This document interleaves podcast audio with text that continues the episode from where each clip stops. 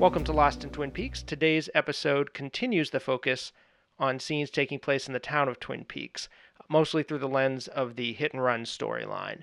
And then we're going to have a brief uh, mention of mythology, how it does or doesn't play out in this episode before we uh, say goodbye for today. And this is all, of course, for season 3, part 10. In Fat Trout Trailer Park Life, Carl sings Red River on his guitar, and we see his sign that says 9:30, never before to 5:30, which is a nice little reference back to Firewalk with me. And Carl sees a mug fly through the window. In the other characters' storylines, the big one is the hit and run story. We see Richard confronting Miriam at the trailer she lives in in the beginning. She tells him that she's called the police and sent a letter, and we see him deducing in a sort of sinister way that she probably talked to Chad because he hasn't been arrested yet, so she must have talked to the one deputy who's on his side. And she sent a letter, and he asked her if she sent it today, and stupidly, unfortunately, she says, Yes, I did, not realizing that he's trying to figure out if it hasn't arrived yet, and he has a chance of intercepting it. So he races into the trailer, beats her ruthlessly. When we see her, she's bleeding all over the floor. She almost looks dead. And he lights a candle and puts it above the gas stove and leaves it open. And then he calls Chad and tells him to intercept the letter, swears at him, threatens him. But Chad doesn't seem that threatened. You know, we're we're realizing as this goes along that Richard is not nearly as intimidating as he thinks he is. He's a vicious asshole, and uh, certainly with all the female characters he encounters, he just brutalizes them but the men tend not to be actually that threatened by him. They tend to sort of push back against him and and, and play on his insecurities. And nonetheless, Chad does follow through on what Richard asks.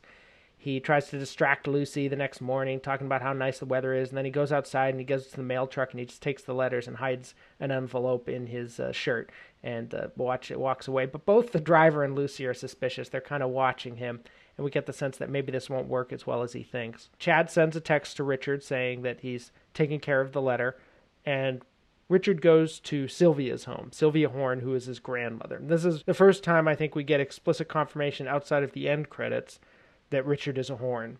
So when he arrives, Johnny's sitting there tied up to the chair after his recent accident, and there's a weird teddy bear with a glass dome over its head saying, Hello, Johnny, how are you today? And Charmaine, the music that many will recognize from One Flew Over the Cuckoo's Nest, is playing on the soundtrack. And Sylvia tries to keep Johnny out, but he storm or I'm sorry, tries to keep Richard out, but Richard storms in, shoves her around, swears at her, strangles her, forces her to give him the combination of the safe. He takes all of her money, flees, yells at her. It's just it's a really like grotesque scene, just hard to watch and brutal and very you know makes you wince.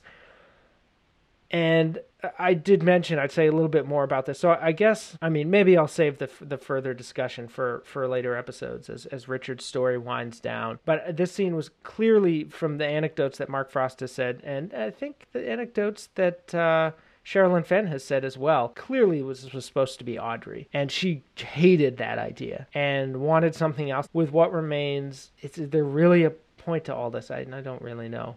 Um, it's worth noting as well, another movie that this is clearly referencing besides One Flew Over the Cuckoo's Nest is a, is a Clockwork Orange, where the character storms in, is just assaulting this character with sort of light music. It, I mean, it's not music, uh, probably insulting the composer there, but you know, that light kind of music playing, classical music, as this brutal violence is being enacted. Uh, and yeah, that's uh, there's there's obviously a big Kubrick influence on Lynch and a lot of Kubrick in this series. Uh, 2001 very much Doctor Strangelove very much both of those very present in the previous episode but also I'm not sure if there's any eyes wide shut I'd have to think about that but definitely some Lolita with the driving scenes Sylvia calls Ben and demands money. And he's really not happy to give it, and he's horrified at what happened, but he's annoyed with her. And uh, that kind of gets into another storyline, I guess. But we do know that Ben is aware at this point that his grandson has assaulted his ex wife. Moving on to the final story section, we have the spirit world and Red Room, nothing, Purple World Tower, nothing, Convenience Store, nothing, and the Zone, nothing. No spirit world in this episode. In fact, there's very little lodge lore. This is not a spirit heavy, a mythology heavy episode at all. Uh, it's more focused on like the earthly violence of, of the Twin Peaks world. So it's interesting how certain episodes will really emphasize one thing and kind of neglect something else, and the other ones will uh, emphasize that thing and neglect the other thing. You know, there's there's a balance in that sense sometimes between episodes, not always within them. Usually, this section can last can last more than 10 minutes. This is going to be like 30 seconds because there's not much to say. The log lady says electricity is humming, as I mentioned in that little monologue.